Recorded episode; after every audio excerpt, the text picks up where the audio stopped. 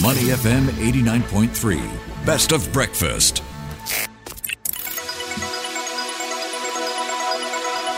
The U.S. Market Update with Money FM 89.3. All right, welcome to the U.S. Markets Wrap. I'm Audrey Siek. So after a four-week rally, it's generally red on the screen. Stocks fell on Monday, so traders taking a breather after the major averages posted a four-week winning streak.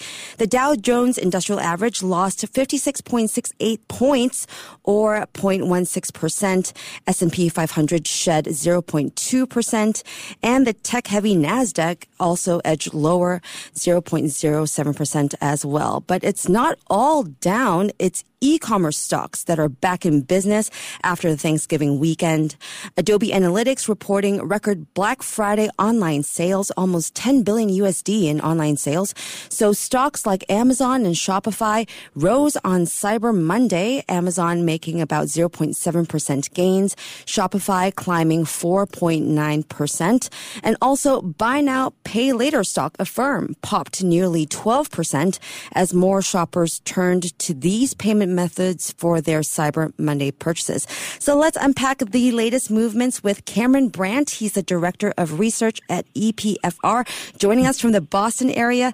Cameron, great to have you on the Breakfast Show and hope you had a great Thanksgiving weekend. I did. I managed to avoid eating any turkey. So how did you manage to do that? uh, years of experience and munching on dry sandwiches for weeks afterwards. Well, even I had some turkey here in Singapore. But uh, first things first, Cameron, did you shop at all this Black Friday or Cyber Monday? Um, let's see. I did do a little shopping on Friday, but it was uh, of necessity. I had gone fishing and managed to drop some tackle out of the canoe into deep water, so I had to replace it.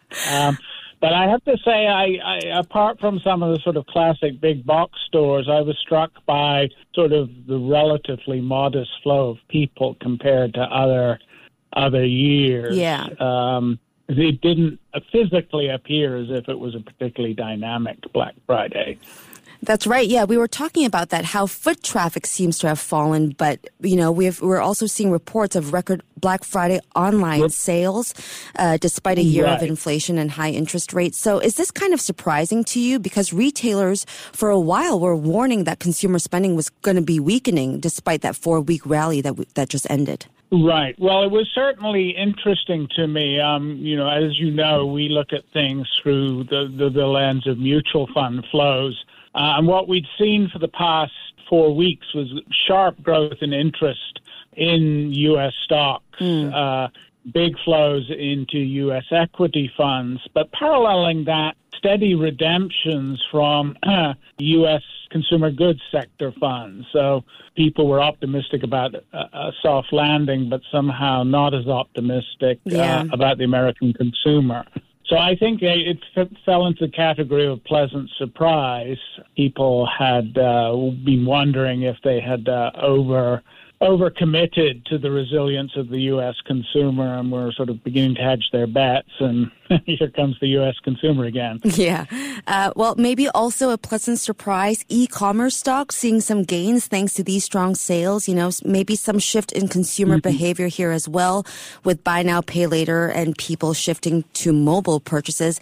Um, how long will this e-commerce wave last? Do you think? Do you think that people will be toning down spending the rest of the year, or is this the start of, you know, a big shopping season? Well, I think it could be the start of a big shopping season. Uh, another trend that we've been watching is the build up of money into uh, money market funds, hmm. liquidity mm. funds. Now, some of this is simple rotation out of uh, of, of uh, pitifully low yielding uh, bank certificates of deposits into much higher money market uh, fund accounts. But uh, it still represents a big pool of potentially deployable cash. Uh, you throw in the fact that there are a lot of people employed and that wages have been going, and a general history of Americans uh, spending when they have more to spend. Mm-hmm uh, so I think it looks like a you know a much better bet uh, than it did even a couple of months ago. That uh, this could be a pretty uh, strong Christmas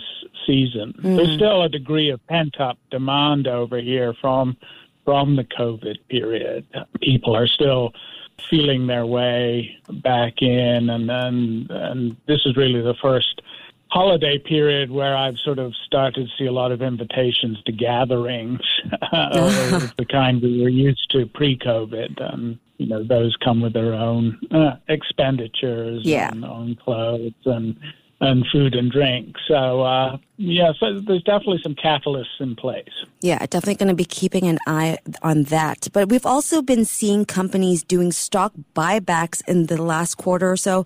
Uh, do you mm-hmm. see that continuing? Yes, it uh, it, it seems that uh, this is at the moment uh, the the preferred way to um, you know keep a tailwind uh, under your company stock, and uh, an awful lot of uh, management performance and incentives is tied to the price of stock. So it's not particularly surprising that uh, you know, we're seeing a lot committed to that. There's obviously a big debate over here as to whether that's a good or bad sign. Does mm. this mean that the companies don't have enough worthwhile avenues to invest in? Advocates say, you know, by returning uh, money that these companies feel they can't spend usefully, uh, to shareholders. It gives the shareholders an opportunity to make investment choices in other potentially up and coming businesses. Um, but it remain it remains sort of a major source of support for American equity markets, and obviously one that could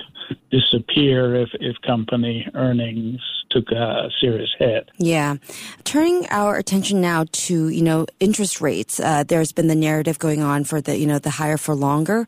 Um, what are the expectations of the FOMC meeting next month, and your expectations of where uh, rates are going? Well, I think that they'll they'll hold when the FOMC meets uh, in mid December. And you know what will be important is the commentary that, that comes out afterwards and, and the minutes. I certainly think that there's going to be no real penalty for a while in keeping interest rates high as an insurance against resurgent inflation. Mm. So I personally expect that interest rates will remain on hold certainly into the second quarter of next year. But, uh, you know, after that, I think trends favor a gradual reduction, which could obviously accelerate uh, if there's another economic shock that we haven't planned for. Mm. All right, and we got to ask before we let you go: uh, Do you expect a Santa Claus rally towards the end of the year? you know, I think uh, it might be a case that uh, Santa Claus has sort of given the baton to the turkey this year.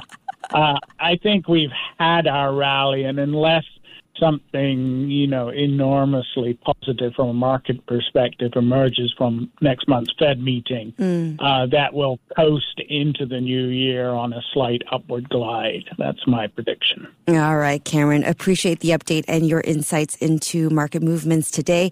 Thanks for your time and have a good rest of the evening. You too. We've been speaking with Cameron Brandt. He's the Director of Research at EPFR.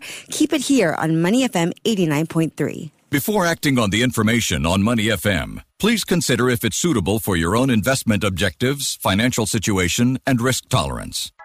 To listen to more great interviews, download our podcasts at awedio.sg or download the AWEDIO app. That's A W E D I O, AWEDIO at the App Store and Google Play.